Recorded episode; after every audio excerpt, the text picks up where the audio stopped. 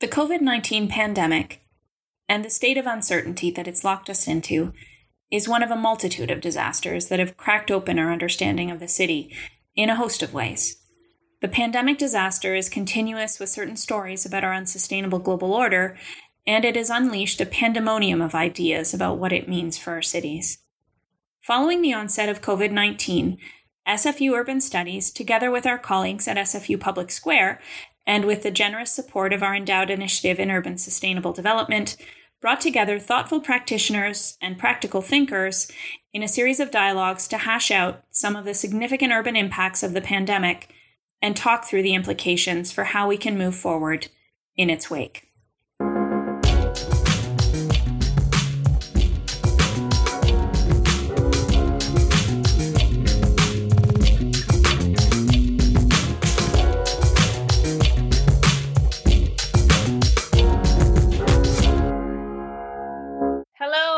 Everyone. Welcome to our episode of Pandemonium, our web webinar series uh, for this evening. This is actually the final event in the Pandemonium series. So we have come a long journey for those of you who have been with us from when we started this series back in September 2020. And um, thank you, especially for those who have been with us uh, throughout that period for being part of keeping a lively conversation going despite the um, restrictions on gathering and the and the um, pandemic that we've been living through. Um, it's hard to believe that it's been as long as it has now. Tonight's conversation is called Taking It to the Streets. And while the Pandemonium series has brought in speakers from different parts of the world to bring perspectives uh, about the pandemic and its consequences for cities. We're really trying to bring the conversation back home to Vancouver this evening and to the unceded um, traditional and ancestral territories of the Musqueam, Squamish, and Tsleil-Waututh First Nations. And um, they're you know, we're reminded particularly now with spring coming and the flowers and the new life sprouting up of the many generations of uh, Musqueam, Squamish, and Tsleil-Waututh people who whose work uh, down through the past 10,000 years at least has um, made sure that spring comes in spite of uh, what else is going on. My name is Meg Holden, and I'm the director of the Urban Studies program at SFU. And we are the co hosts of the Pandemonium series with our friends at SFU Public Square. This series is made possible by the Initiative in Urban Sustainable Development, which is an endowment that we hold from the um, Real Estate Foundation of British Columbia. And um, I just wanted to provide a bit of an overview of how we're going to work it today, tonight, and then I'm going to introduce our moderator for this evening, Frances Bula. So you'll see that we've got uh, an excellent panel of four uh, voices uh, to give us a different view from their perspective as artists and journalists about what has happened to our streets during this pandemic year that we've just been through. Um, we will also have a special first screening of a new film that uh, the City in Color Cooperative has made, specially for us, uh, and that'll be at about 6:30. In order to engage in the conversation, you're welcome to use the chat um, in order to introduce yourself to one another. Let us know who's here. We do ask that you feel free to use your, your name and let us know where you're coming from. Uh, it's always fun to know. And it also reminds us that this is a public conversation. So we do expect that the comments that you make are the same comments and questions that you would raise if we were face to face. Also, we have this evening signing. Uh, no, we have um, live transcript. So if you have uh, the need to see uh, the language transcribed, the, the words transcribed for you, if it's easier for you to read, um, then you can find the live transcript button at the bottom of your Zoom screen. You can also find the Q&A, and that is a place where uh, we're going to look for questions that you have for our panelists as we get into the Q&A section in the second half of our event tonight. So please do use that. And also because even if we don't have time to answer all of the questions this evening, the panelists will be checking that box and we may be able to get some of your questions answered in text form in the interim. So we can go multiple, use multiple channels. If you do need any tech support, please do reach out to um, Public Square, who you can find in the participant amongst the participants, um, and we will try and get that problem solved for you. I think that's it for me, Frances. So I will hand it over to you. Frances Bula is uh, one of our senior and beloved advisors of the SFU Urban Studies program. She helps to make sure that we're keeping it real with the kinds of um, lessons that we're teaching about cities because she is a long and tireless serving um, journalist of urban affairs, um, writing for the Vancouver Sun, the Globe and Mail, and many other news outlets. Thanks very much for being with us tonight. Frances, over to you. Um, great. Thanks. Thanks so much for inviting me. I always appreciate um, getting to be a moderator because then I I learn all these new things. Um, and uh, it's a it's fun to be on um, panels like this with um, so many interesting people. So I I know a couple of people on the panel, and uh, others uh, I'm just getting to know. So it's going to be an interesting evening, I think. So, um, just to start this off, just before the fa- panelists begin speaking, um, we had sort of a pre conversation a few weeks ago about this. And, you know, one of the things, or some of the things I think all of us were interested in, sometimes concerned by, sometimes excited by, was the different ways in which urban spaces got talked about and got used and got regulated or not regulated um, during the pandemic um, obviously, uh, and you know, public spaces, I don't have to tell this crowd, are incredibly important um, to cities. Uh, they are the places where people um, get to interact, um, watch entertainment, um, have a sense of connection with the community around them. Uh, so they're incredibly important, um, but they tend to be thought of in fairly conventional ways. And the, the pandemic sort of broke some of that. Uh, and you did see a lot of celebration of some of the new ways of using space, like, um, you know, allowing patios on restaurants. And there was a wave of stories about, uh, you know, uh, European cities shutting down their streets and letting them be taken over by pedestrians and cyclists and playing kids and, and so on.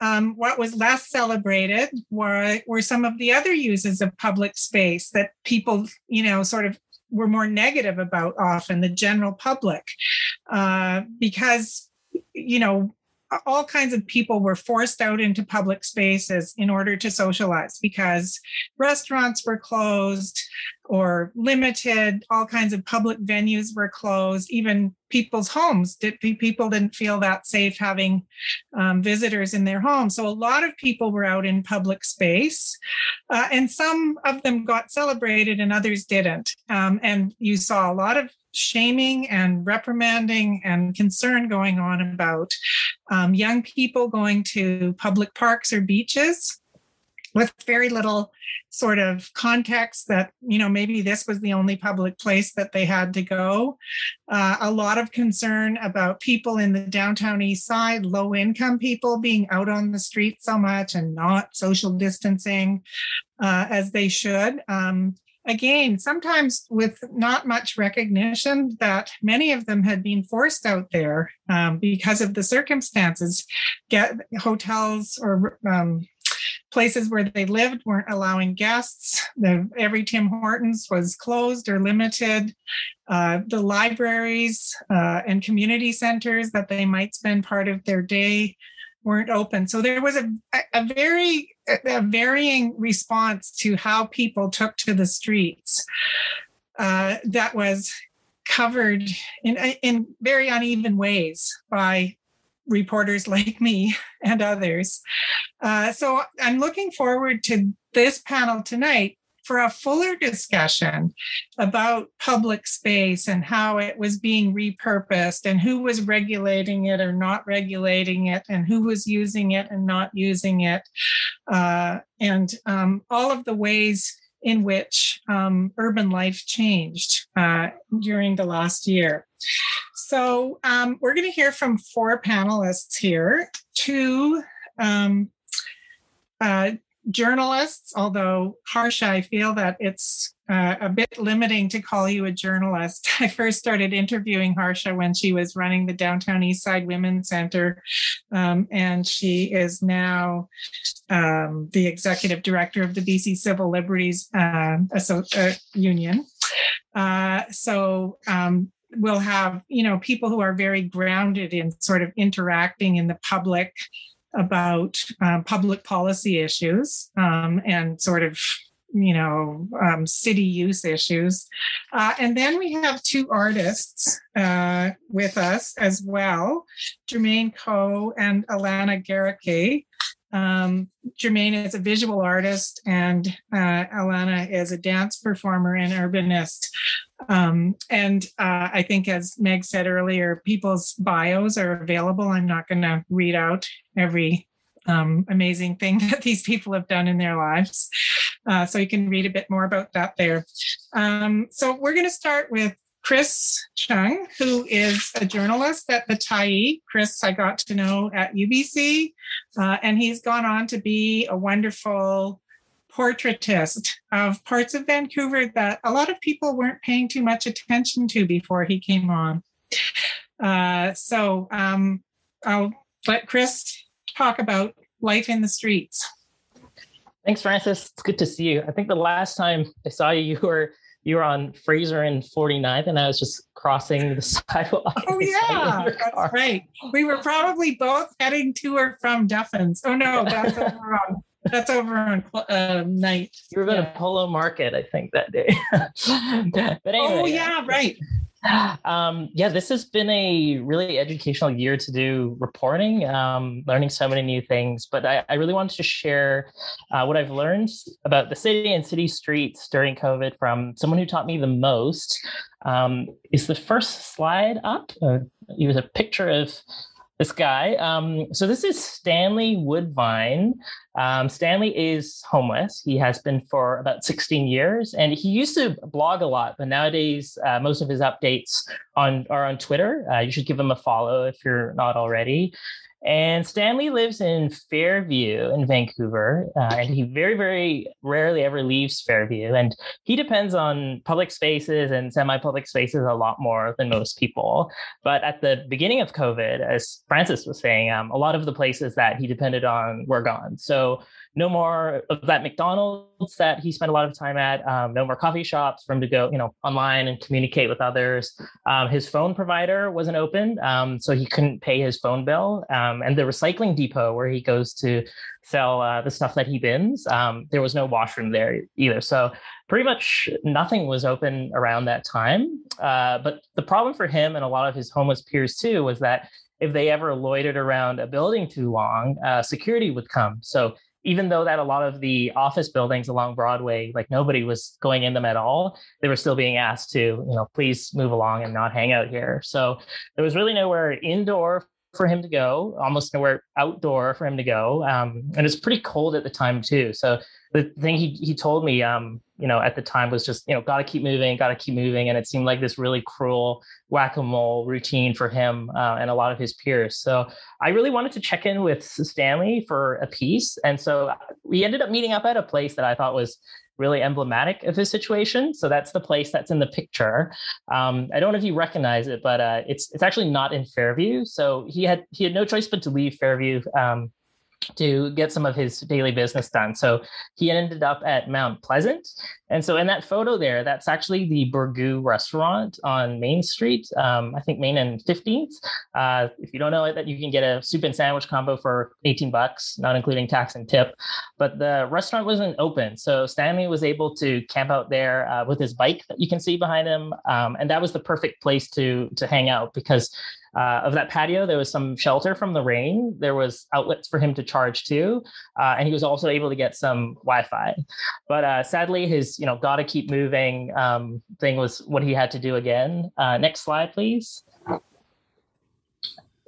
so yeah, he tweeted out uh, what had happened. He was eventually kicked off of that property. Um, a lot of the time, people are accuse him of, of stealing electricity. Um, so I, I, kept in touch with him throughout the year, and he raised a lot of really good points about our pandemic response and our streetscape. Uh, next slide, please. So this is what he had said to me. Um, you know, he really felt like uh, a spectator just watching another big event pass by um, and not being in the parade. So he was saying that there was a lot of urgency uh, to add space to the streetscape, but he he was really seeing how it was prioritized for people with a certain amount of privilege. So for for people like him who are low income or homeless like he is, he was seeing that a lot of space was being taken away. Uh, so the only washroom that he had in his neighborhood was one was only one, um, and it wasn't even open after dark.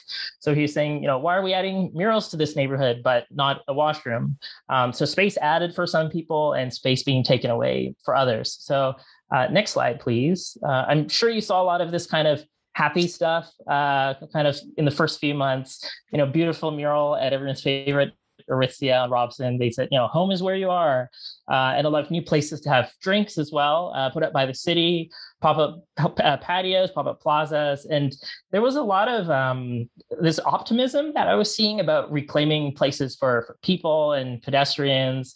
Uh, i think a lot of like new urbanists Jan Gehl fans were really excited about sticking it to the car. Um, but you know it's, it's, left to wonder who is all of this new stuff for? So stanley was saying how all these murals seem to be uh, up to stop a neighborhood from looking sketchy. So that people will continue to be spending money. Uh, and a lot of those parklets and plazas and patios, they were mainly taken over by people who were buying food or drink from the restaurants nearby and then having it outside. Uh, even before COVID, I noticed that a lot of those parklets were taken over by people who were paying customers. Uh, so on Fourth, uh, there's the one that's just outside Rain or Shine ice cream. I always see just people who are buying ice cream and like enjoying it over there. So yes, there is a lot of space that was being added during COVID, but there also seemed to be this price for entry, even though this was so-called public space. Um, next slide, please. Uh, and as Frances mentioned, you know, for, for a lot of people who are homeless or have bad housing, that, that lack of space was pretty brutal at the beginning of the pandemic. So no libraries, no community centers, uh, no McDonald's or coffee shops. Uh, washrooms are hard to find internet is hard to get access to. Uh, you know, where's that information to learn about um, COVID? Like, where do they sit during the day? Um, very few shelters were open as well, um, and so that really just left a lot of uh, of the street and and parks. Uh, next slide, please. So downtown east side already not too much green space, but two of the parks were taken out of use as well. Next slide, please. Um, and so that puts a lot of pressure on the street. So I know a lot of people on Twitter were complaining about you know human waste and tenting on sidewalks, uh, but it was really tough when there are no washrooms and nowhere to go. Um, next slide, please. And so, um, yeah, in, in, the downtown east side, it was interesting to see, um, you know, this artist Smokey D very really, really much aware of this. So knowing that there wasn't too much information, uh, he was he he made some graffiti um, to tell people about uh, the regulation. So I, I, don't think we often think of space as a kind of media, but the sidewalk really acted as the bulletin board um, at this time. And final slide. So yeah, there was a lot of, of these really happy stories that I saw about reclaiming our cities. Uh, but you know, hearing from Stanley, it seemed like the streetscape was really reflective of you know what are the priorities of the society that we live in. So uh, I think in the event description uh, for for today was calling city streets the living rooms of urban people, uh, which is which is a great ideal. But then I'm thinking about you know who's the host and does the host have rules? Um, is there a dress code which people like Stanley often face? Is there a cover charge? So I mean we're not done with the pandemic yet, but I'm sure um, you know will we continue to tweak our streetscapes um, in the coming months and you know in the post pandemic we'll be thinking about what exactly that's going to look like. Um, so yeah i'm just wondering you know in that post pandemic future are we really remaking streets for the changing trends and habits of, of select groups uh, or are we really remaking it to be more accessible and more inclusive and all of the all that good stuff that we imagine cities to be?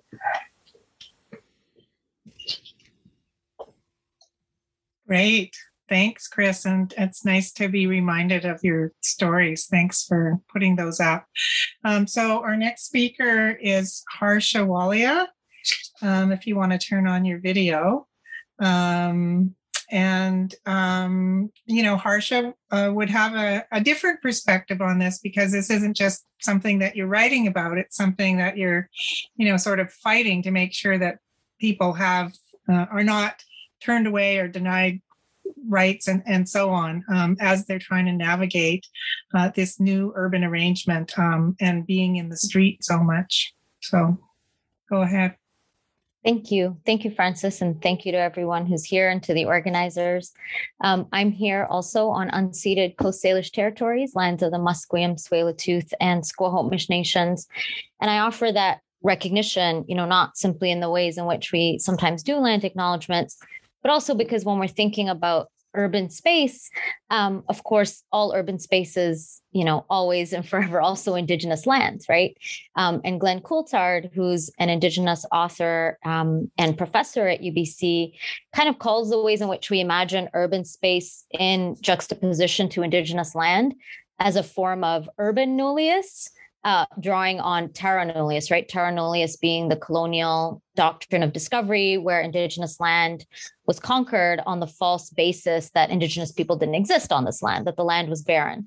Um, and so he's kind of used a turn of phrase um, to really question the ways in which we sometimes think also of urban space as absent um, indigenous sovereignty and self-determination. And so I think in thinking about the reorganization of urban space, part of that question is, you know, what does this mean for indigenous nations whose lands we're on? What does this mean for the ways in which nationhood has been reorganized? Um, and also, what does this mean um, for for wildlife and non-human life in urban space? Right. One of the things that's been really interesting um, across around the world, but particularly in our urban spaces here in the Lower Mainland, is the return of wildlife. Right, like the return of of birds and bears and insects and creatures into our urban spaces as as they return into um, into their habitats.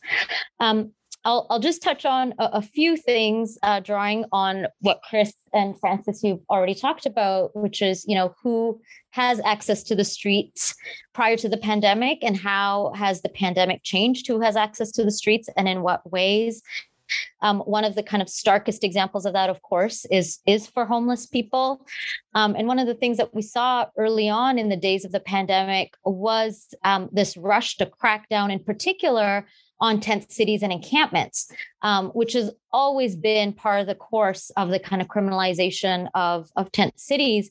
But co- the pandemic kind of gave new cover um, based on the threat of the virus of the of virus transmission, right? So the province passed uh, ministerial order, ministerial order 150, that basically called for the decampment of three tent cities in Vancouver and Victoria. Um, and this happened even though, at the level of the United Nations, the UN actually urged against decampment strategies, saying that you know decampments actually reduce the spread of transmission. It is actually a form of sheltering in place, um, whereas the decampment strategy works against that. People are then scattered and displaced.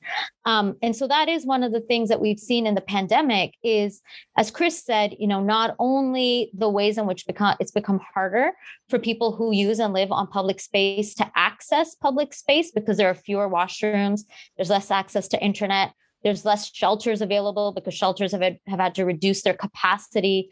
Um, there's less access to community centers, to food. And at the same time, as more and more people are forced to sleep out on the street, we have this kind of constant surveillance and criminalization of um, of campments and encampments. Um, at the same time, for those who are in housing, but in you know precarious housing like SROs, you're also dealing with, of course, the opioid crisis, right? And the drug poisoning crisis, which has claimed more lives than COVID has in BC.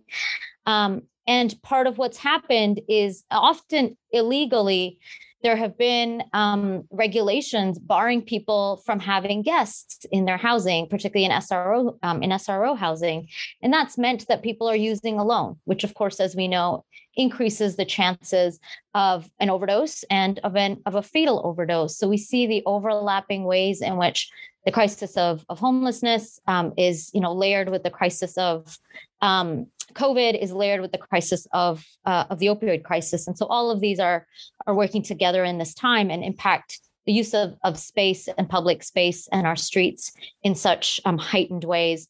The other thing is um, that I would say is uh, I'll just talk briefly about the use of city streets and protests.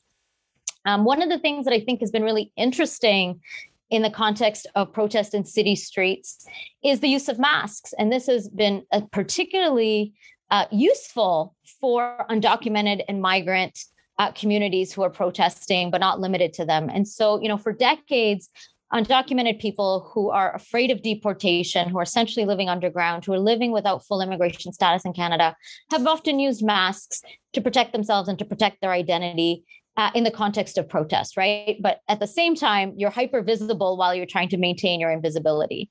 Um, but one thing that COVID has certainly provided cover for, and I think is an interesting kind of silver lining, um, not only for migrant and undocumented communities, but for many people who are engaging in acts of public dissent and are, are deeply worried about state surveillance.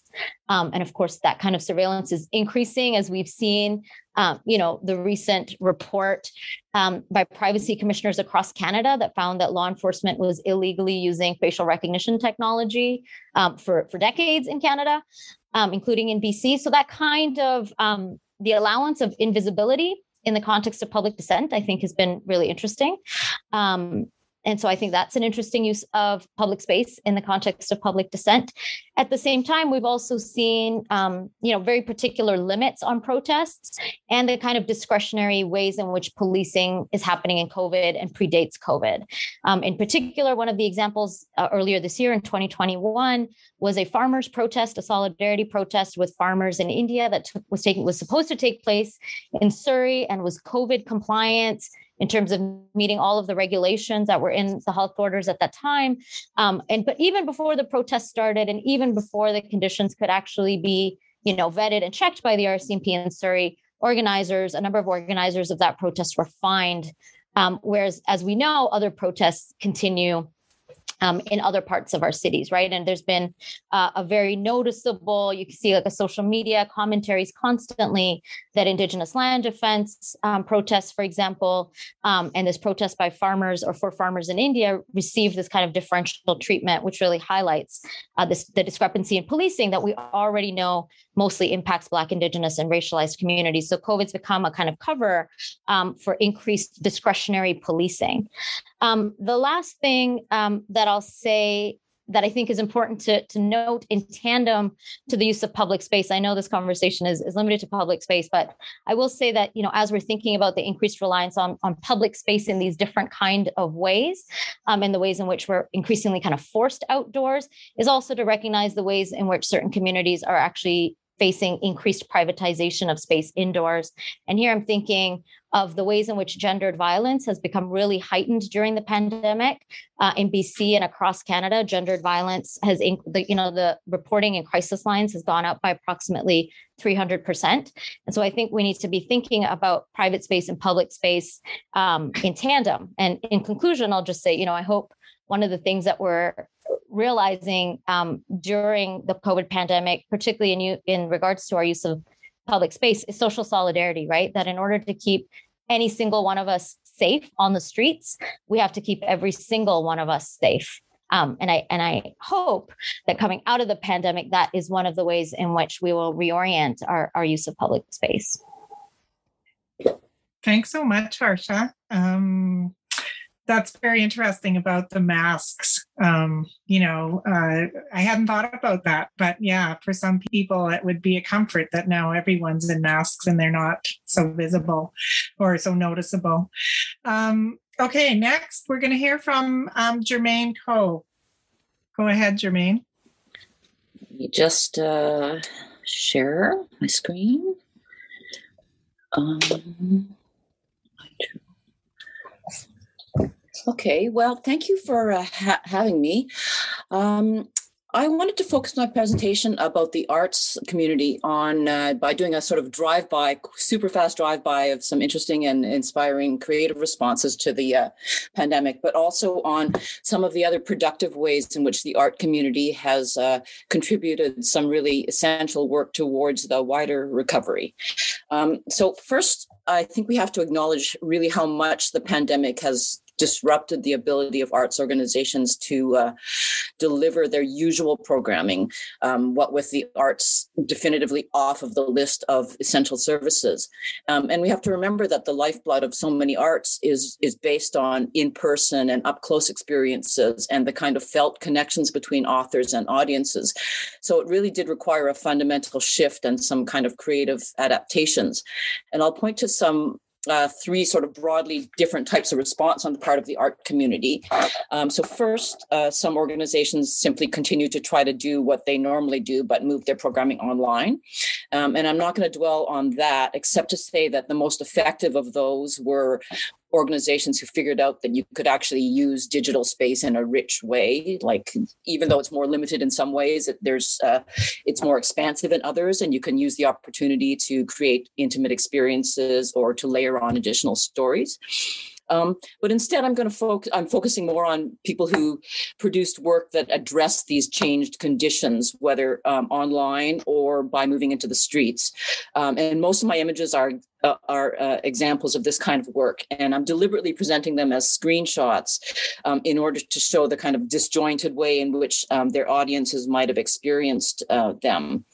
So these are are folks who are producing work in face of a, a, contradiction that artists face all the time, which is that uh, we think of the arts as being um, a luxury that is quite easily defunded when uh, during tough times, when in fact we we all know that the art is is actually essential to helping us make sense of the world around us, you know, to help us think through things deeply, to help us. Um, look at the poetry in the world around us and the bigger picture of our collective situations. So, um, you know, besides people turning in general to film and music and games and performances as a as an escape from the tough times, um, they also specifically sought out creative works that helped um, with this kind of sense making to help us feel and, and, and grieve and feel the, dis- the, the, the the distance between us. So, for example, Rafael Lozano Hemmer's online memorial project that uses hourglass sand to um, draw and then erase portraits of people who've passed from COVID. Um, for myself, as things started to reopen, the Belkin Gallery at UBC asked me to help them uh, craft some creative reopening protocols that would help acknowledge how fraught this return to work situation was, especially for the young artists that who are their frontline workers. So I did some workshops with the staff and came up with an, uh, a comprehensive approach that, that included some engineering protocols to encourage physical distancing, uh, some communication design, and even uh, custom face masks that shared this extended metaphor um, using uh, the phenomenon of crown shyness, where trees grow with distinct distance between them as a form of um, of uh, I, I, I characterized it as, con- sort of conscious citizenship um, and and an and a, a, attitude of mutual care, uh, where we keep our distance in order to keep everybody safe. Fall, I was asked to deliver a course on public art for the visual art department at UBC. Um, and at this point, we were experiencing such a disrupted situation that I didn't want to um, ask the students to make finished work. And instead, I asked them, or I proposed that we go out into the city to really experience the actual ground conditions in different kinds of public space. And then um, think about how they could actually act within these these conditions. Um, so my students ended up coming with up with some um, pretty sensitive um, exercises to do on these sites. So, for example, um, when we visited Strathcona Park, some of the students did a workshop on administering naloxone, and they talked about that as a kind of act of empathy. So, uh, some of the pandemic specific artwork that um, from this past year was really designed to help others by exercising um, their creativity or by sharing skills. So, for example, Natalie Pershowitz's uh, daily creative challenges, or the ones that I similarly came up with for the City of Vancouver staff. Um, and so that's related to the third kind of response that I wanted to mention, which is that um, a lot of producers didn't even try to pivot online or to make artwork as normal, uh, but instead they they looked at the local conditions around them and thought about what they could do behind the scenes to sustain the health of their uh, wider communities. So, in other words, they focused on doing a, another thing that artists do often, which is to build up their communities, whether at a local and neighborhood level or um, as campaigns in support of larger principles. Um, and I wanted to mention that some of the work I'm showing you was already, in, you know, in process before COVID, um, but also um, the fact that the pandemic coincides sides with a social justice movement um, also means that now there's an even wider push for organizations to uh, really do some reckoning about who they should be serving and caring for um, and and the answer coming up with the answer uh, being their local communities. Um, so I want to show you some examples of the arts community doing support work. Uh, we had, for example, the printmaking co-op uh, in downtown Eastside called We Press turned their efforts towards running a, um, a soup kitchen in downtown Eastside rather than a, a printmaking shop. Um, we saw the Sobey Art Award give its 2020 award uh, not to a single artist, but to all of the 25 long-listed artists, including Lou Sheppard, whose uh, social distancing uh, dance score you see here. We saw the Audain Art Prize, uh, which is normally given to a single senior artist, instead given to a dozen not-for-profit arts organizations. Uh, we also saw funders adjust their criteria to allow artists to apply for funding for recovery and retraining activities. We saw artists um, create support organizations such as the Vancouver Art Labor Union. Um, and importantly, the drive towards um, a low, um, a universal basic income in Canada, as well as the push to include gig workers in the CERB program, those were both led largely by artists. Um, so these last examples show that the pandemic has actually furthered some creative thinking about policy. It's somehow pushed governments to think big and to contemplate previously improbable policies. Um, the example closest to my heart relates to my ongoing advocacy work around uh, tiny houses. Um, and I'll note that it took the pandemic to get the city of Vancouver to even finally agree to to even consider allowing tiny houses in the city. So that's um, you know hopefully the next front for for where I'm going to uh, to uh, be focusing my attention. Thank you. Thanks so much, Germaine. That was wonderful. And um, one of those pictures made me realize we need we need more things on the streets to make people dance and move around in particular ways. That was lovely. The city, by the way, never has never given permission for these tiny houses. No, this it's only only now are we are we able to have that conversation. Yeah, yes, and they're yes. kind of shutting it down. Um, okay, uh, Alana, um, you're up next with uh, a completely different take on all this. Go ahead. Yeah. Thank you so much. Um, I think I'm actually kind of piggybacking on um, what Germaine has said. Thank you for um, all of the contributions so far and for including me in this panel. What I bring to the table is what I'm thinking of as a choreographic perspective. Um, as you'll see in my bio, I kind of have two lives one as a professional dance artist, and the other as um, an academic who looks at uh, performance and um, urban space. So, my dissertation focused on dance in public spaces and asked questions about how these practices can kind of reorient the social. Uh, so I won't spend too much time detailing how difficult uh, the pandemic has been for the arts sector. Um, Germaine has laid the groundwork for that nicely. Uh, in my my portion of the sector in the in the dance world, um, this has been felt really intimately and resoundingly. Uh, this is a form that relies, for the most part, on embodied co presence and on the gathering together of people, both in the creation of the work and the sharing of the work.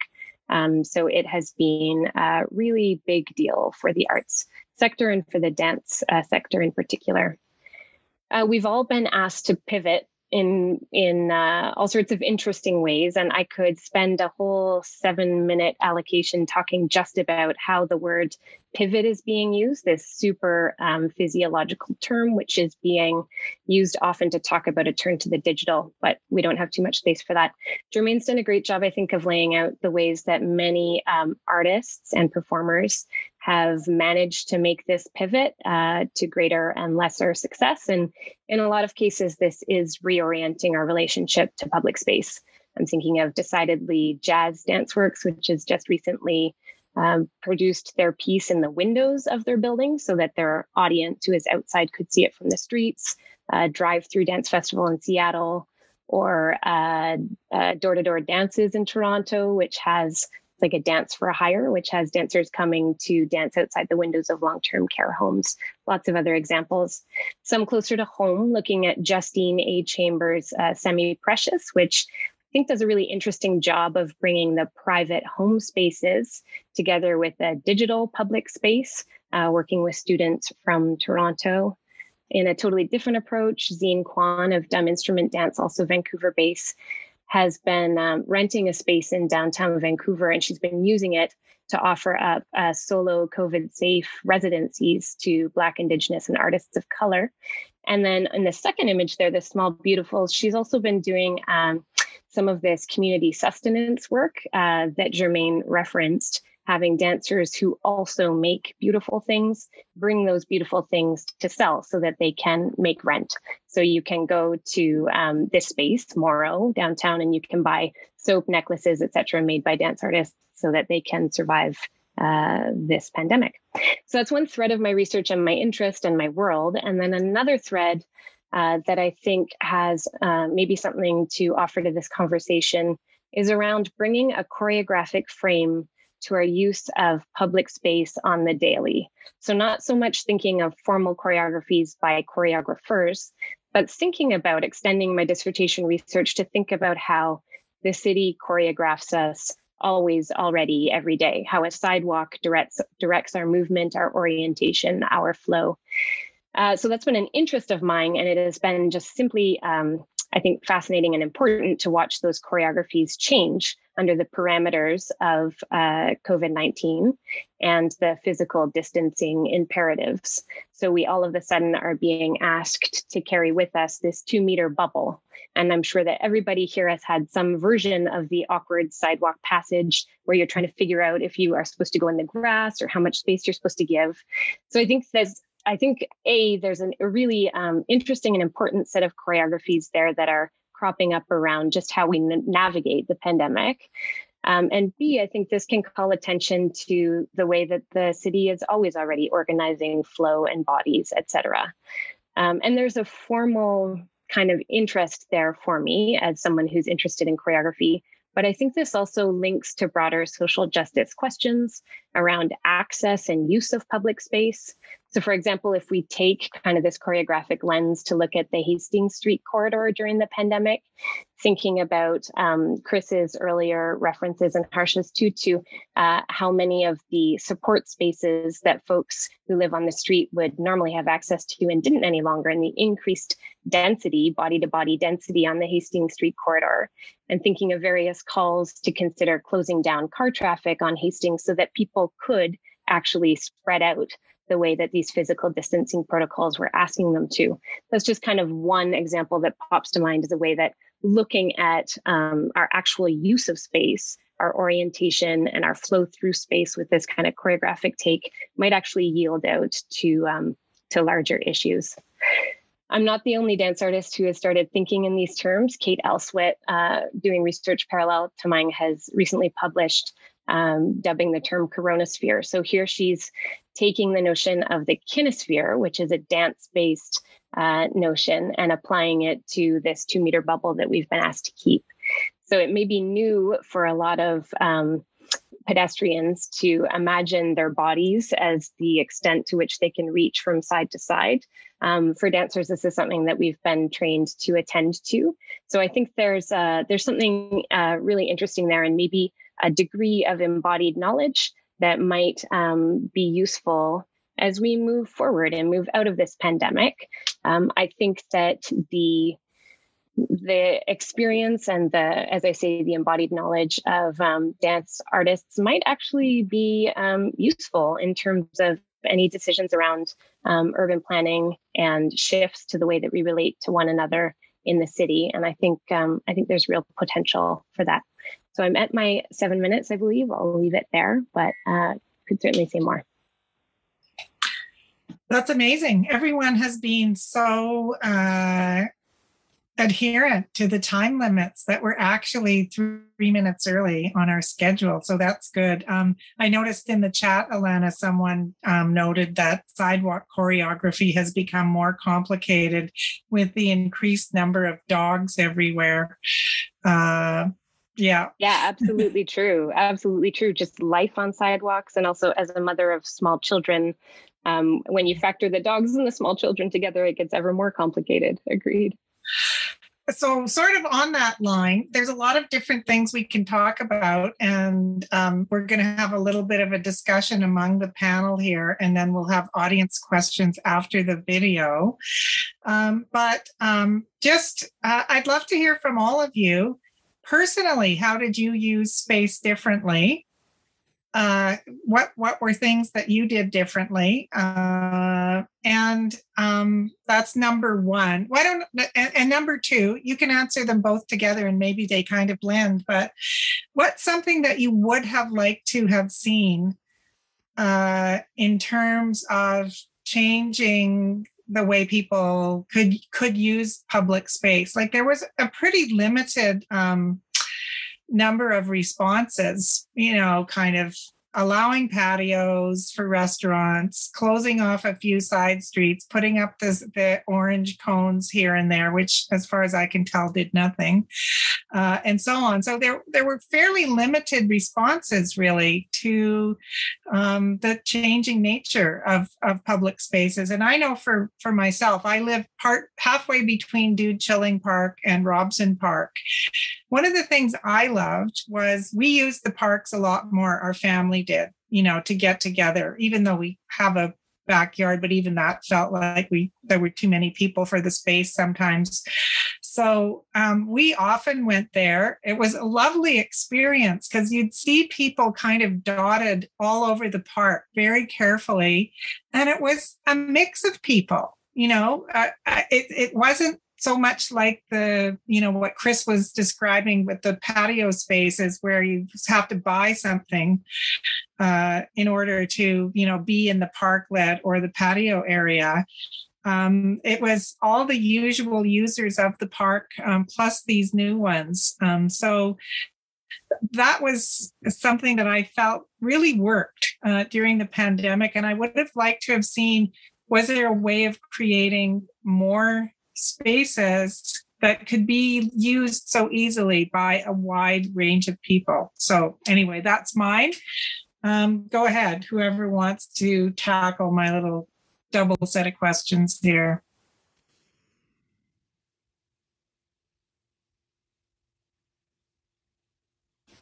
I'll tackle the, the second one first, uh, Frances. But I was, I was really hoping that there'd be more use of, of parking lots during COVID. Um, like at Richmond Center, of, of all places, they have a section where there's valet parking for the Cactus Club. I don't know why that exists at all, but they seem to have taken it away, and instead they have a spot for uh, any any food delivery people to park their cars. But I I just you know with with so much parking lot space, uh, I was really shocked that there wasn't more that seemed to be um, done. The the one thing I did see that was really interesting was at uh, this Gurdwara in Surrey, and so they usually have uh, the free meal where you can um, you know go inside like no matter what faith you are or if you don't have a faith to to go and, and enjoy and rather than having people go inside they had set up a food truck in the parking lot so anybody who was uh, a trucker or some kind of frontline worker who just wanted to do it drive through style they could do it so uh, yeah, I, I, really liked how you know in a in a suburban landscape they adapted it for um, a place where you know the language is much more car oriented, and it seemed to work really well. Mm-hmm. Others. I'll, uh, I'll give it a uh, go. Um, I would have um, liked, or one thing that I appreciated in some way was the um, uh, the fact that um, a certain amount of red, tra- red tape was at least suspended, if not completely cut. Um, and you know, the reason I, I, think that one of the reasons that we don't didn't see more of that of these kinds of pop up uh, things was because um, that red tape wasn't completely suspended. Like to, to some extent, like the the, the there there it felt like there was a bit of a there was a bit of a wild west uh, in some way like you could just sort of like try try stuff and and you know maybe there maybe it would fly maybe it would maybe it would be allowed to exist for for some amount of time. And so there was like this kind of you know a little bit of a certain kind of weird dystopic utopia utopia in, in, in, which one could try try doing things in spite of um, everything that was that was going on. So i would have liked to have um, for that to have morphed into a kind of trust in people's judgment to act you know reasonably uh, if you know, you know they weren't creating public hazards and so on yeah, I think you're doomed to disappointment there. Yeah, I, I, covered, I covered the city, and all I've heard from business owners and associations is that after the first kind of wild experimental phase, where it seemed like you could line up propane tanks yeah. as your barrier from the street if you wanted. Um, it's become very much, you know, that the that city inspectors are now out like, oh, your railing is not high enough or too high, and you're not allowed to have a cover. And, you know, they're doing, they're back to sort of their enforcement job. But you're right. Like, if they had just not only allowed the patios, but said, go for it, see what else you can create might have been really interesting. Mm-hmm. Um, you know, especially some of the streets that they tried to shut down, but all they did was put up the orange cones. Yeah. Um, you know, if they had allowed people to maybe come up with stuff on those streets or something, they might have be turned into more interesting pedestrian places instead of just a street where the driver has to go around the orange cone to, to go down it. Yeah. Um, yeah. Other- that would be one thing I would say. I um, uh, so just a little experiment. Friends and I were testing out those slow streets, um, and found that it was a perilous experiment. Like they yeah. were not slow streets. There was nothing no. slow about those streets. I, I live uh, around the corner from one, and I walk in the middle of the street so as not to have to do the sidewalk dance, you know, thing. Uh, and yeah, it's you there's it's not doesn't feel that safe. Yeah. Yeah i think um i do feel like there is potential there to have made more use of the street spaces um, for pedestrians both to to make that sidewalk dance easier and just to be more inviting uh, so that people can get out and get active. I mean physical and mental health have been such a huge um, issue throughout the pandemic and that that is one one possible you know support um, that it, it would have been nice to make that just as easy as possible. Um, so that's one piece. And how do they use uh, the city spaces differently? I definitely uh, any of the regular commuter pathways that i tend to travel uh, were, as for many of us, um, suspended. So that just wasn't uh, those usual routes. That wasn't the choreography I was following.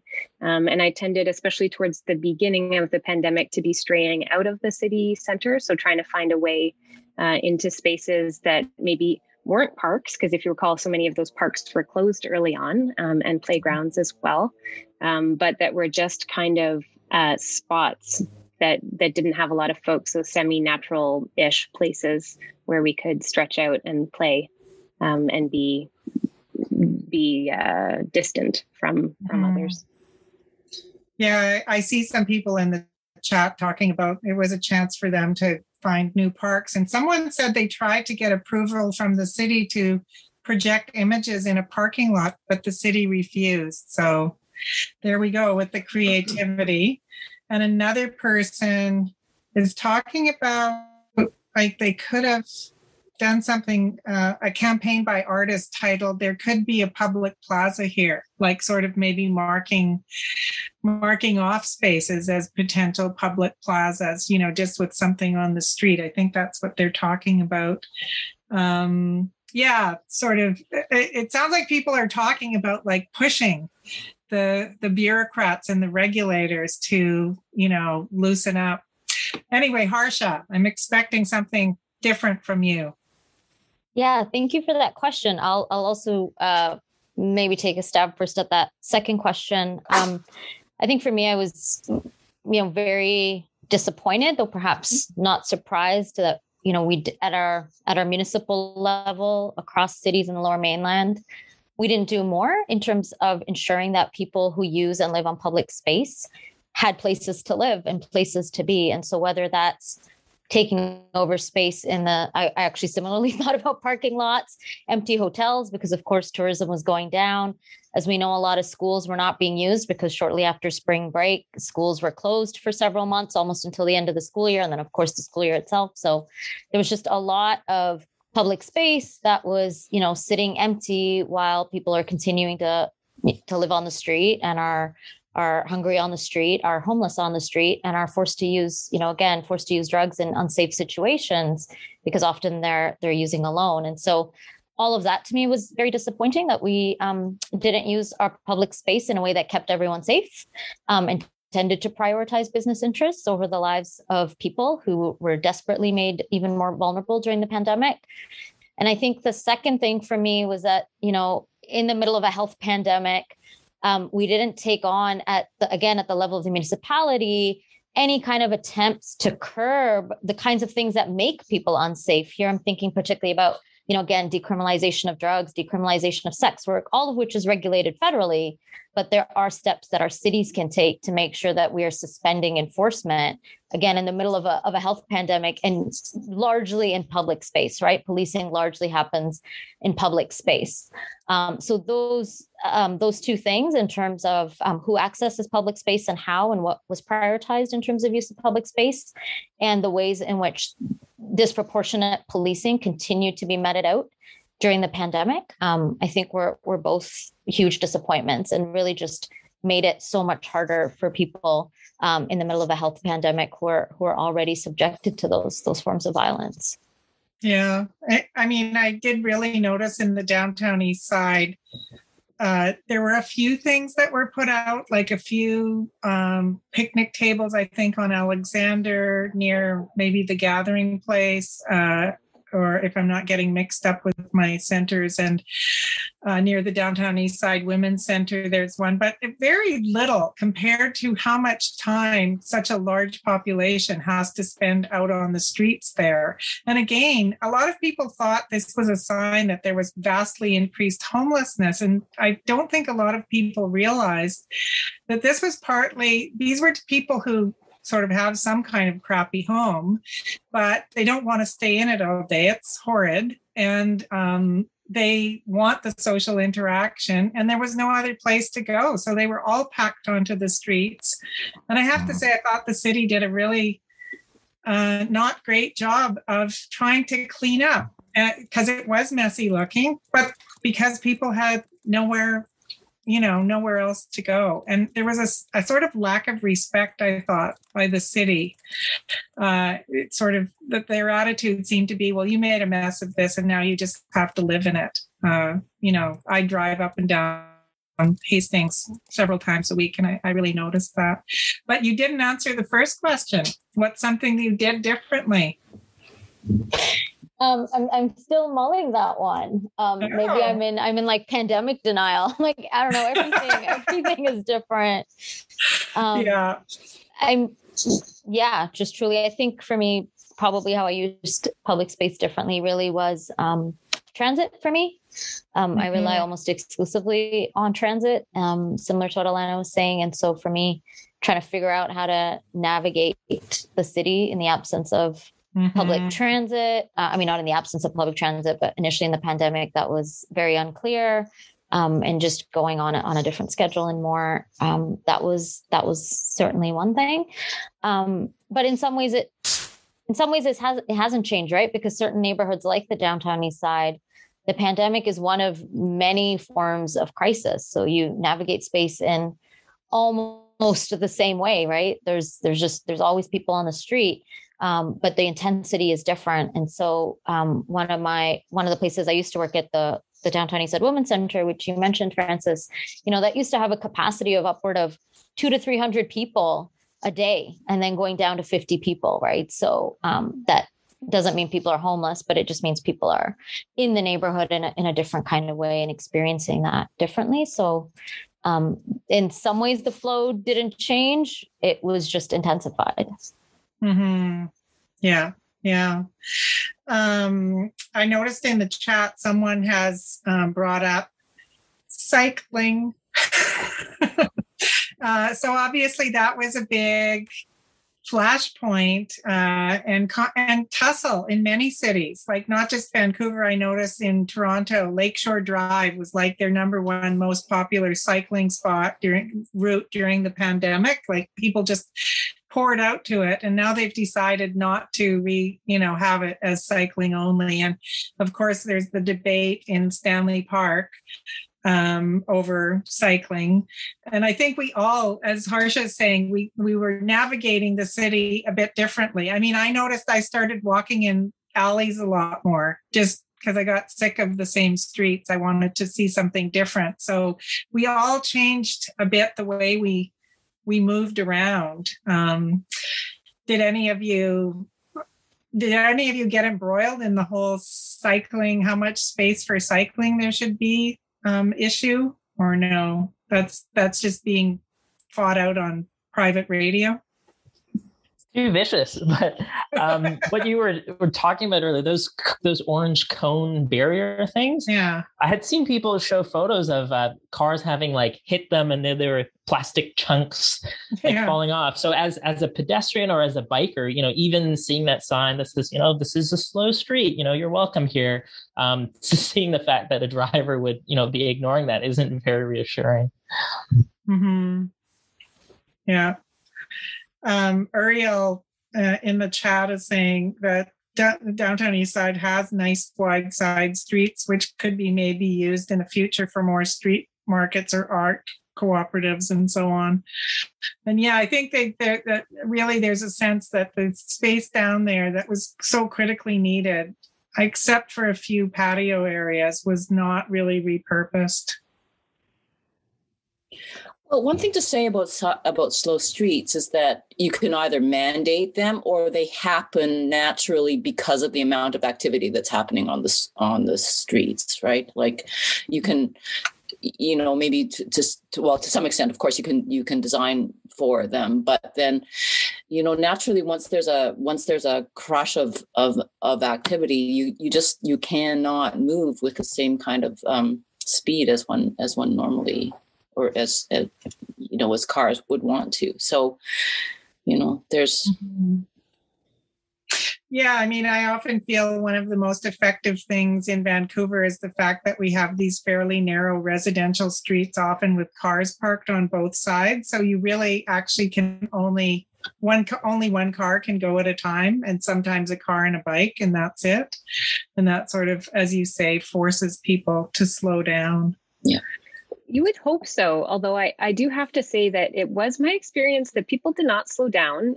Uh, and and although I would love to be optimistic that like um, if we use it they will slow, I also feel like uh, I'm I'm not about to site my dance in the middle of a street, right? Because it feels dangerous. So I think there has to be a bit of a a bit of give and take, kind of from both sides, from the design end too, um, just in order to make it safe to kind of use the space uh, and claim it in that way. Mm-hmm. Yeah. So um, here's another question to make your brains hurt. Um, what do you think will last in terms of the use of public space, uh, the creative uses of it, or uh, last, or maybe it's just starting now. It's like a new initiative that you see something happening that maybe could be one of the lasting impacts, something we haven't talked about yet. But yeah, what do you think will last?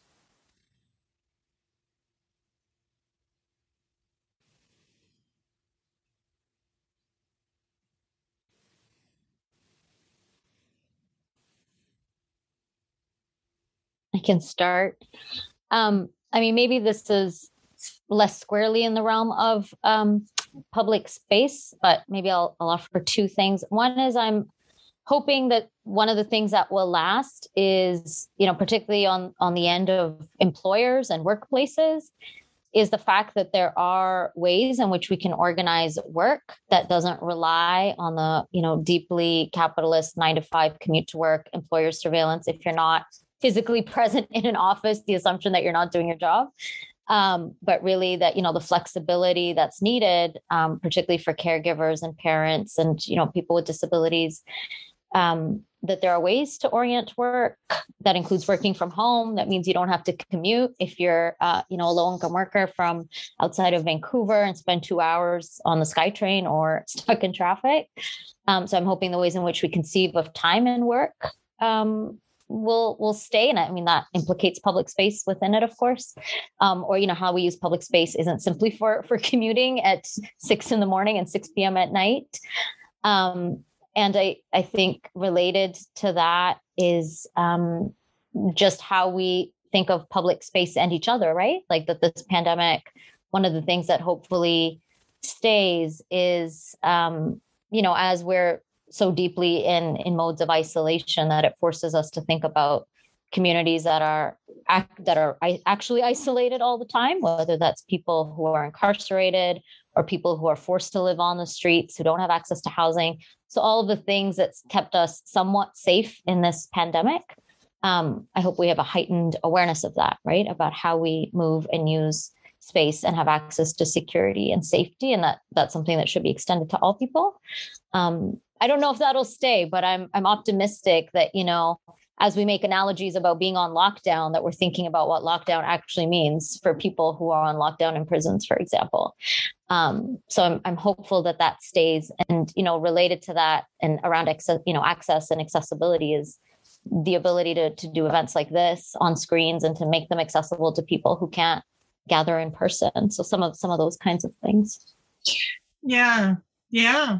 Um I mean, I think it did make people think about isolation and realize what snowflakes they are because, you know, we are all having such a hard time with this. And yet there are others in much, you know, worse and more long term situations for sure.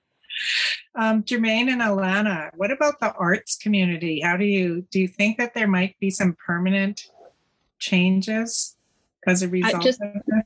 Yeah, to piggyback a bit on on what Harsha suggested, I do think um, that both in in terms of work, I think that the I think there's been a lot of fast development on um, in terms of online platforms for hosting events and for um, just working. So I think that that I don't I don't think that we've like I don't think we're going to remain in in a perpetual pivot, but I do think that those um, networks and platforms are are there, and I I imagine that there will be um, a version of that that is continues to support uh, the dance and arts community. So one of the um, images that I showed there, Justine Chambers' work, that was actually like facilitated by the fact that she could teach students in Toronto via Zoom and that they could mm. co-choreograph via Zoom and that they could perform via Zoom. So um, I don't think that that's ever going to be really the preferred mode, but I do think that there's kind of a boost, a boosted interest and um, expertise around like screen dance, which is a whole genre of dance that um, that I think is interesting. I hope um, I, th- I think that the pandemic has been kind of a crash course in the kinesphere for the public um, that some of us have really excelled at and others have done very poorly at, but just a, a like a next level understanding of how you occupy space and how how you occupy space in relation to others. Um, and I, I I feel like there's kind of maybe a twofold legacy that could that could come out of this. One being that um, maybe the optimist in me thinks maybe um, we collectively folks have have developed, uh, tuned a sensitivity to how we take up space um, in a new way that might have just a little echo that'll carry forward. We'll just be that much more tuned into who we're passing on the streets, et cetera, and, and how we're how we're moving. That's one thing. And the other is that um, I've noticed, and this has fluctuated a bit throughout the pandemic, but um, that there's kind of a, a there are social consequences to to the distancing, um, even in that kind of passerby anonymous mode. So when I'm moving out of the way, uh, for somebody on the sidewalk at different phases in the pandemic, I've noticed that it's either like an eyes averted, like, oh, oh no, let's make space, and this like kind of uh, level of threat that you're trying to navigate, which is that's a different. I mean, that's not maybe not different, but it's like an extreme version of the way that we relate to each other in public already right? Like i'm not sure that i was always thinking of of the kind woman down the street that i'm passing as as a potential threat up till now or me and my children as a threat to her. So that's one thing that i think we're going to have to tease out. Um, or on the flip side this like um, sort of choreography of care where i'm like kind like we make eye contact. We make an extra effort to make eye contact because your mask means that you can't see me smiling at you and there's this like extra connection in the pedestrian passerby interaction. So I'm not really sure which way I would, I don't have a prediction about where that's going to land. Probably depends on all the things where you are, who you are, what color skin you have. I don't know, all the things that shape how we relate to one another in public spaces. Um, but I think I feel like there's been an, an interesting, um, like lived inquiry that we've all been acting out every day, and I'm I'm be curious to see what happens in the in the next while around that. Not to mention the weird facial expressions we've all developed as we try to communicate, like above our masks, you know, the eye crinkling and various weird things that some of us have taken up. Germaine. Yeah, I um I mean, one thing that I that I think will stay, um, and was one of the things that I had uh, I didn't respond to your other question about what how you experience it differently was the um, uh, greater importance of the neighborhood and having um, services are uh, within walking distance of of you. And this is, uh, you know, related to what Harsha was saying about the reorganization of uh, of uh, work life to include you know the possibility of working from home and and so on and and um so yes some of the changes that i think will st- stick I mean that Alana mentioned the, the, the moving online and the development of uh, platforms to support that. I mean, I think in many cases we're overdue, um, and uh, you know we we were overdue to have a, a platform to replace people you know traveling halfway around the world to go to art fairs for example right? There that's a thing that did that did not need to happen. And so the the um the sort of so you know hopeful I, i'm hopeful that the somehow the commitment to degrowth and to a like a reduced kind of um, consumption around uh, uh, or reduced you know i guess yeah forms of consumption of art um, where where maybe like the um, maybe less money goes into complicated um, uh, uh, structure and more goes towards um, towards the art uh, artists. Um, so I, uh, you know, and another thing that I'm hoping related to that uh, st- sticks around, and I and I and I have uh, I have hope that it will is is the recognition that the production of art. Um, is not a thing that happens in a vacuum. It's a thing that requires supports of, ver- of various kinds. And now we've started to re- recognize that those supports could include childcare. They couldn't. They they they could include you know learning, learning new, learning retraining to learn new skills to operate in digital world and and and, and so on. So, um, uh, you, I'm hoping that those kinds of um, uh, awareness about the, the the need for community sports is something that sticks around. Great. And then Chris, um, I don't know if you've thought about this, but you know, since you're the closest to me and what you cover and stuff like that, and I'm thinking about it, I'm wondering if you are. But there's been a big change in suburban patterns. Not we, you know, all of us, I think, are kind of city dwellers, and so we've really noticed what's happened in the central city but you know every every um, commercial broker i talk to says that suburban spaces were much busier you know because people were out in all day in those suburbs. And so they were at the local malls and the local, you know, Olive Garden and the local, you know, all the things. The restaurants out there were busy. The Earls downtown was empty. The Earls out in wherever was was busy. Um, so there was a different pattern out in the suburbs.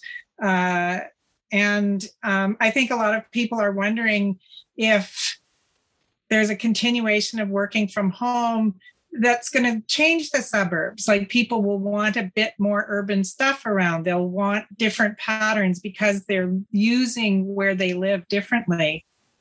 What do you think of that? Yeah, I feel like anything else you want to say? I feel like it's super hard to do that kind of forecasting, but anecdotally, I mean, I, I feel like I've been trying to avoid Vancouver parks just because there seems to be so many people out there. Um, I, I live right by the border in Burnaby, and I feel like I've been spending a lot more time out there. Um, but but seeing how people have been gathering, um, like like meeting up together in like bunches of cars like in a parking lot just to be together um, or in certain malls too like we, i guess we don't really think of like a mall atrium as a kind of a sidewalk but i noticed that you know lansdowne it's it's usually a, a pretty empty mall uh, but then they fanned out their seating like entirely and it seems like it, it was a place that worked um, and especially for a lot of people I've, I've seen who are like senior there who wanted to like read the paper or hang out with their friends um, they were able to do that in a much more distance way. Um, yeah, and uh, you know, Alana mentioned that that that sphere, and I was I was thinking about that a lot too because there seems to be this new kind of sidewalk ballet that we all have to be doing, um, and I've experienced both of that. You know, being more aware of if there's like a senior or or a parent or caretaker like with a child and to make sure to jump out of the way. But i've also had a lot of people too who don't seem to be aware at all and just walk into me. Um, so i don't know where that's going but I, I, I hope it would be in, in a place where we are a bit more aware of, of who is around us. Yeah. Um, one thing yeah. that i Oh, sorry. Go ahead. Sorry, I was going to say if I could add one quick thing because I'm actually a suburban dweller. I don't live oh. in, in, the city, but I just I want to echo what y'all are talking about because I feel like I've noticed that difference a lot, and I think mm. the other um, factor to take into account, of course, is the the restrictions on on um, places of worship and faith. And so, in suburban areas, particularly for immigrant communities and seniors in immigrant communities and recent immigrants for places of faith and places of worship, are spaces of cultural connection and congregation where those have become restricted then people are looking at public space differently, right? So um, in Gurdwaras, for example, with those restrictions in place, malls have become a site where a lot of elders will congregate from, you know, different communities. Um, and so I, I, just wanted to echo that because I, I, see that a lot um, in the suburb where I am. Mm-hmm. Yeah, and it's interesting that it's, you know, this is a a, a, private caretaker who is providing a kind of public space too. Mm-hmm. And there's problems with that because then they can exclude who they want to, uh, you know, and there's always been an issue with that. Um, I was going to say, even though I was sort of disputing Germaine on the tiny house thing in Vancouver, it's true that Vancouver is still very resistant. Like um, councilors are interested in the tiny house concept, but staff is just like, no, it'll never work. And if, if it if it, we allow it here, it's going to be 150 grand per trailer and, you know, things like that. But we are seeing other communities opening up to it. Like there's now a tiny house cabin, sleeping cabin village in Duncan. Um, Victoria's looking at how to create sort of a container house thing. So you're right, it has opened up some space to discuss that in cities that probably 10 years ago would have said there's no way that we're even going to consider this for a minute. Um, just Vancouver is very, very resistant, uh, I find. So we'll see if that changes. Definitely tried to have these conversations there and um, was not finding uh, yeah, because did you for reception? You have the picture of the little house on wheels, right? Is that something? That's that something that I built. Yeah, and I have done yeah. exhibitions around, you know, showing a lot of um, back uh, of uh, producers who've um, who are looking at different kinds of options for smaller dwellings and uh, you know there, there, are lots of there are lots of precedents for how um, one can build reasonable and safe very small dwellings um, Yeah. It's just it always, it's a it's a question of political will, and well, uh, but it to also, date there hasn't been. My experience in covering this for many years is it's always run up against a fear on the part of hardworking social activists that this is just a downward slide, you know, like that we should be providing people with larger spaces and that by conceding and letting people live in these small movable homes that somehow this is you know kind of going to lead to eventually nothing for them. Um, so that that is an issue. It's not even just the city. It's it's been this resistance on the part of housing advocates so i don't know how you deal with that one yeah, for sure. I mean, in in in uh, cities where they have managed to find ways of uh, of uh, legalizing tiny house communities, it's often happened on things like uh, on sites like um, mobile home parks and and mm-hmm. RV parks and so on that tend to be on the outskirts of the city, so you're mm-hmm. not uh, so yeah. Or else they're on private lands like church parking lots. Here, there's mm-hmm. there's there's a good example of a use of a of a parking yeah. uh, uh, of parking lots right? Um uh, there's a lot of comments coming in uh, from um, the attendees, and I think they have a lot of questions too. So I've suggested to Meg that what we do is that we watch the video right now um, that's being prepared, and then we take uh, we let um, people the in the attendees ask questions. Great. Thank you very much, Frances. So, um, one of, as we talk about the panel's perspectives on the changes that we've made and then the changes that are going to stick, uh, one of the changes that occurred amongst some young urbanists in um, in Vancouver is that some of them came together during the pandemic to form a new cooperative. Um, and so we're joined tonight by the City in Color Cooperative. And in preparation for tonight's panel event, they launched a photo submission um, opportunity. And they received photo submissions called the hashtag was 2020 in three words. And so it's my pleasure to introduce two of the co-op members. And they also happen to be recipients of the sfu urban studies alumni award in, in community engagement this year which they won even before doing this. So um, they are people to watch amin chandi and dion ko Oh, thanks, Meg. Um, so, hi, everyone. I'm Dion Ko. And hi, my name is Amin. Uh, the video that you're about to see, as Meg mentioned, is called 2020 in Three Words. Uh, in making this, we simply asked our communities to, to describe their 2020 in three words. Uh, we put a call out for submission and received 50 photos uh, featuring a diverse range of expressions. Yes, so as discussed in the panel, uh, COVID 19 has left a permanent mark with how we inhabit cities, especially with how public spaces are used or unused. Um, and as we'll see in the video, um, for some people, COVID 19 has been a source of growth and self reflection and necessary rest.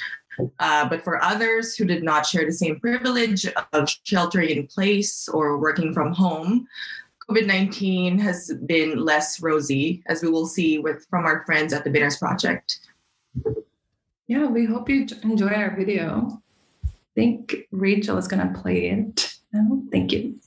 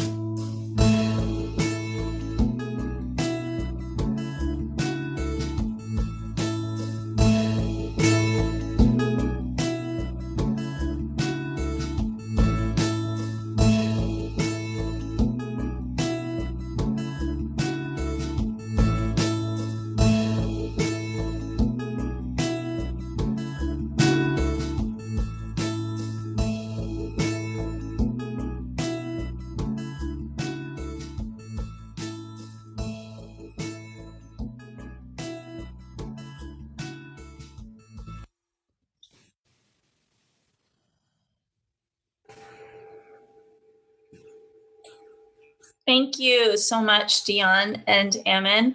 And I know that, let's see, can I find it? Yes. That um, the City in Color Co op also invites you to go right now to that link um, that I've just put in the chat window and enter your own three words, please. And we can continue the uh, very beautiful and expressive.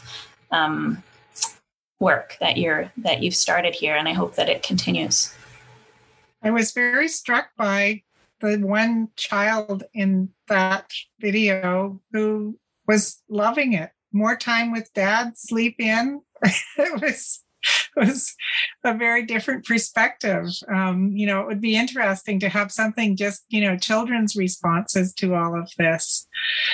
Um, anyway, that was beautiful. Um, so um, we have more questions. I just suddenly realized uh, that there's a whole there's a bit of a list in the Q and A. Um, so um, I think um, Harsha is going to have to leave us soon if she hasn't already. But um, yeah, so um, the everyone who's here. Um, someone was asking in the Q and A whether people noticed a gender difference in the use of public space. Um, you know, I guess we all got familiar with the there, were, there was a lot of laughing about it that typically it would be a woman wearing a mask, the man not. The woman would distance, the man wouldn't in a couple. You know, uh, we heard a bit of that. So that's a, a little bit of a stereotype out there. But what did people notice in terms of not just maybe gender, but you know, gender or different groups, how they use public space. Yeah, I, yeah, would, I would add um, race to that. Um, yeah, I'm that's what I meant. Super when I highly conscious Sorry. these days that yeah. that if I were as an Asian person were to be out on the streets without a mask, that would be inviting um, mm-hmm. violence, right? Or Right. And someone else in the chat was mentioning that, you know, m- most of the attacks on Asian people have been out in public space. Um, that's where it's happening. So.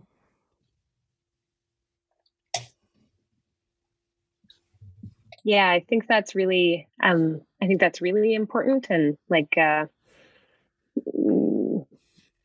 gender, I think, has been a, an important piece, and I um, have some thoughts on that. But I, I, certainly wouldn't want to occlude the issue of um, race violence and especially anti-Asian violence um, in the context of the pandemic in public space, for sure. Mm-hmm. Chris, anything? It's been weird this year. I've um, I, I, I really wanted to like whenever there is that like conflict of two people about to pass each other, who is the one that moves out of the way for who? Um, and this this year, I've had so many people who do not look like me.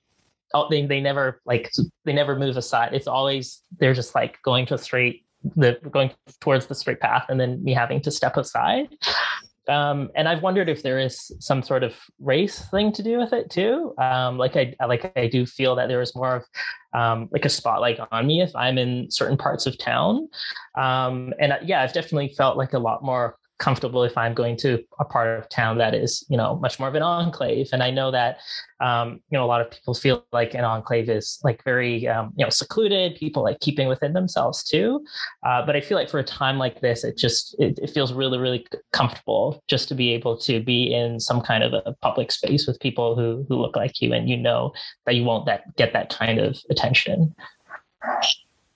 Yeah. I mean, I have to say, I always feel more comfortable shopping with in Richmond where there's a high number of Asians because I felt like they were going to respect the public space more than um, elsewhere. So I was always more comfortable shopping at T&T than maybe the local um, Bilo or something like that because I, I felt there were differences in how people respected public space and um, older white people weren't always at the top of that list. so yeah, and it was it was interesting to see, um, at least in the first few months, that the the maps that were coming out too, um, showing the proportion of COVID cases was, was quite low over there. Mm-hmm. Yeah. Um, another question in the Q and A from Uriel. Can I uh, back is, to the gender piece? Oh, sorry. I'm sorry. No, that's yes. okay. Um, I just want I just didn't want to lead with that, but I do think that the gender piece has been really um, interesting, and I think I mean there's been a lot of press looking at the way that um, parents and mothers in particular have been um, kind of overlooked in terms of support during the pandemic. Um, I know from my own experience as a mother of two young school age and preschool age children um, that it was like quite a nightmare to try and juggle um, full time work while being the primary caregiver um, for my kids. So the way that we used public space, I mean, there's a lot of research out there on gendered use of public space pre-COVID, and I think that I think that is a really interesting question to look at during COVID. I don't have all the answers. I do know that I um, just in my small peer world, I was seeing uh, that the caregiving for children who were out of school um, did. This is a generalization, but it was accurate in what I witnessed. Did fall to the female um, identifying partner in the in a partnership. So I was seeing um, fellow mothers out with their their kids trying to find a spot to run around in fields for a couple months. And so I think I do think that there's um, definitely. I mean, I'm talking about kind of those narrow years when you're when you're tending to school age children, but I do think that there's certainly something there um, that would be worth looking at. Mm-hmm. Yeah, no, I, I, I think it was. Well, I have four grandchildren, and so, um, and who all live either in our back, backyard or a couple blocks away, and so yeah, it was. Very, I saw how much work it was taking um, to do things with the kids uh, when you know there were all these restrictions on public space and sort of like community center drop-ins weren't open anymore uh, you know all kinds of things like that uh, yeah sure.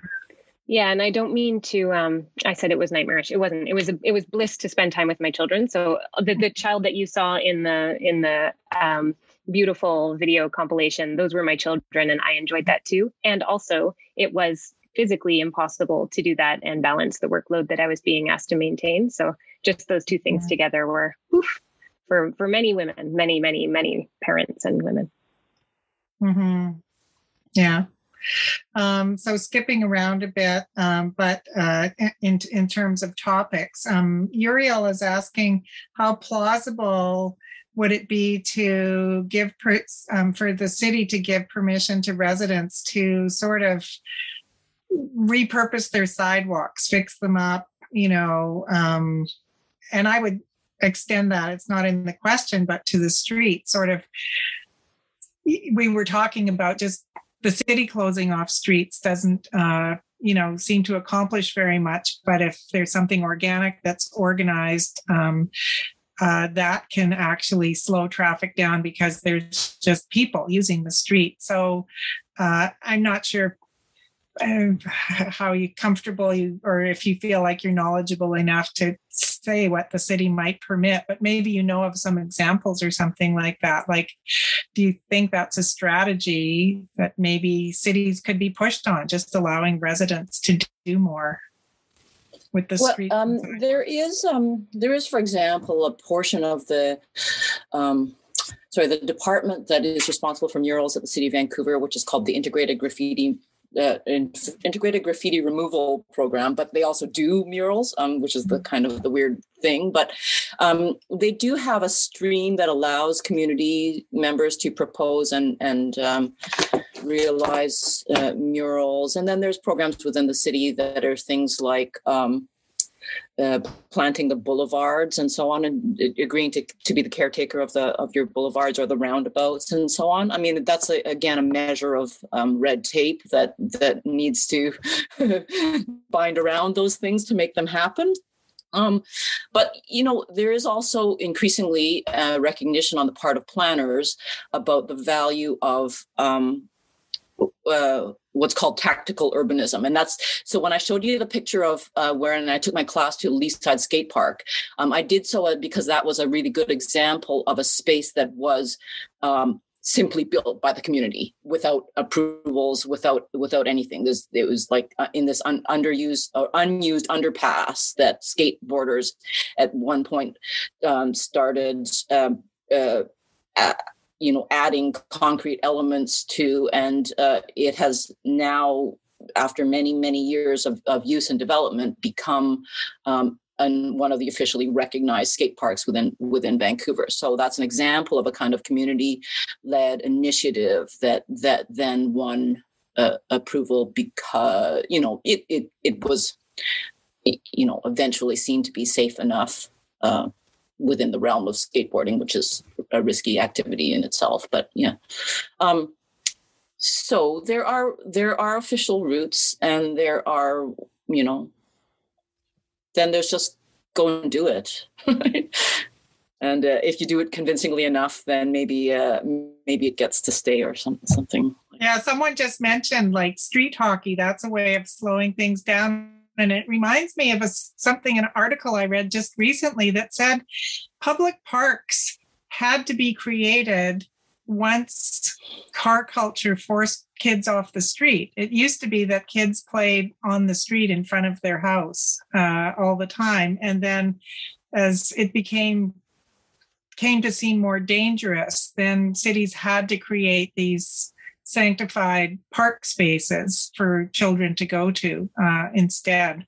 So, um, you know, partly what people are talking about is just taking that space back by you know having those activities again uh sorry i'm just seeing messages here um anyway that's street hockey game i would i'm sorry now i've got the the wheels turning yeah. oh i know one thing i was going to say is uh, in my intersection, an artist by the name of Julian, who you might know because he's done a few things around town, and it's on the St. George Blueway. But in the middle of the traffic circle, they put concrete and set up chairs, and people would gather there uh, and just chat. And I sat there a few times and it was really remarkable how it slowed the traffic down because people would be so startled as they were driving when they saw this group of people sitting in the traffic circle in the middle. And then when they came past you you were at the same eye level with them. So you were looking right at them. Mm. and it really slowed traffic down um, because they were suddenly encountering humans at a different level eye level and place than they would expect in the middle of the street. Um, Aphrodite had a question that she wanted to ask. Do you want to just come on? Hi, sure. Um, so I a question that looks a little bit ahead to going into post pandemic um, is about this uh, dealing with this the the experience of the pandemic as sort of a, a collective trauma type of experience there's been articles that are coming out that are starting to talk about this a little bit but wondering about um, everyone's thoughts on how we we kind of commemorate or memorialize um, what has been experienced through the pandemic um, you know discussions about like dealing with grieving with loss that happened um, while of course at the same time celebrating once the pandemic is over and we can do more things. But what are your thoughts? I, I feel like um, i'm sure there must be some important roles uh, for the the creative and the arts community um, if we're going into this sort of memorializing and commemorating things um, that would probably involve public space quite a bit. Yeah.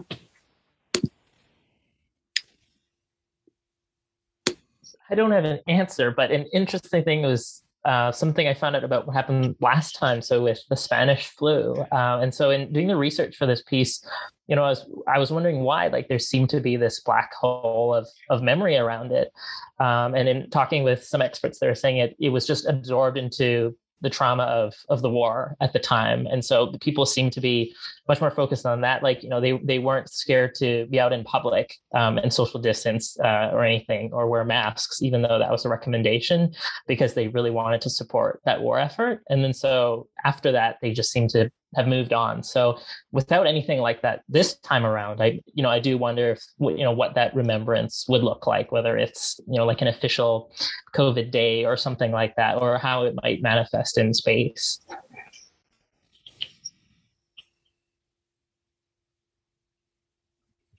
Well, the fact that um, somehow this, so the pandemic also coincides with not only with the social justice movement, but also a reckoning about uh, or rethinking about monuments.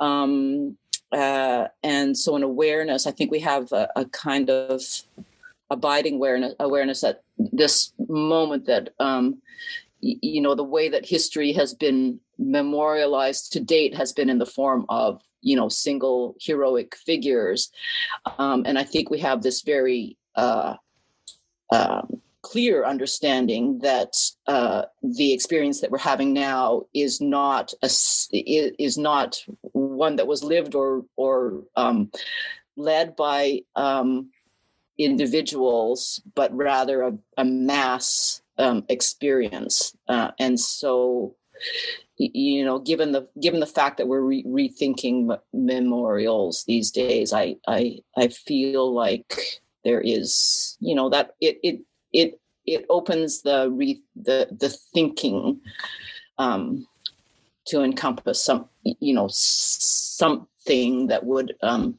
that would address that the mass character of what we're going through or we have gone through like i don't think we need um, bronze statues of dr bonnie henry but i think that the appropriate thing is you know is something that that expresses the collective experience that we have had. Well, something quick I want to add to that. Yeah, even early on, there was the 7 p.m. cheer, right? Like everybody wanted to share in that experience.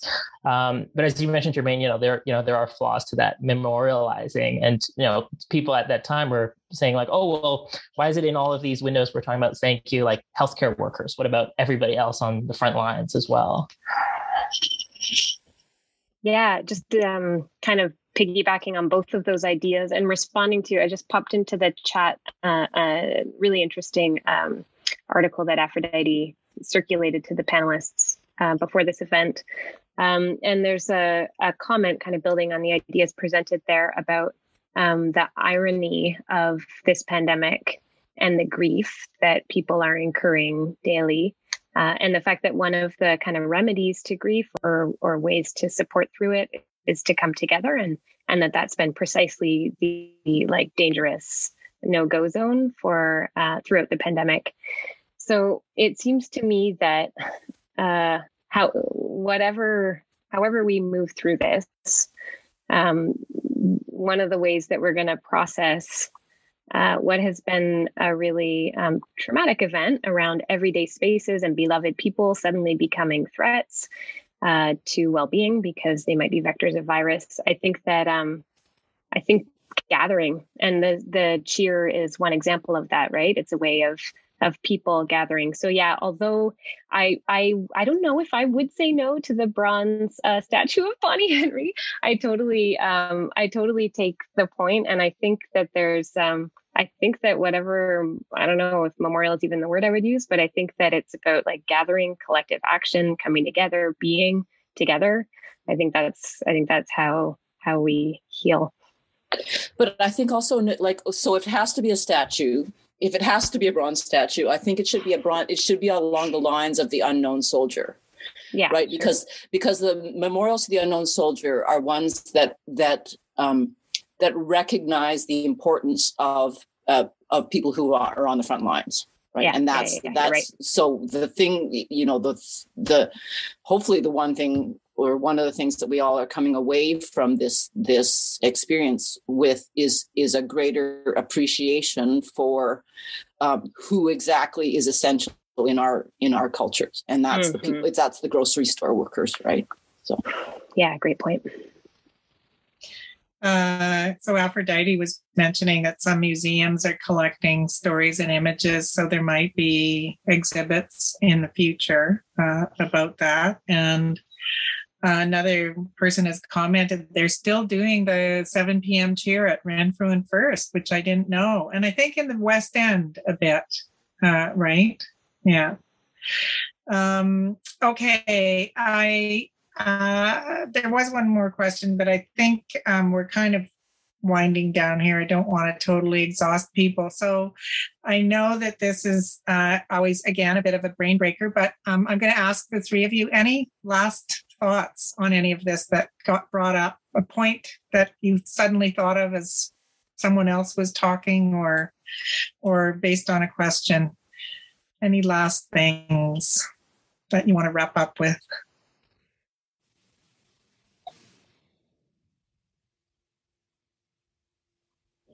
I guess just one thing around um, kind of building on Harsha and Chris. I guess everything that's been said is just the this is nothing really new or profound, but just um, just the different experiences in relation to public space that that various people in various walks of life have faced. So whether your life has been pushed out onto the streets, um, or whether it's been, I also like teaching university students who tell me that one of the first exercises I do with them at the beginning of the semester is ask them about a public space that they miss being in these days. So what do you miss?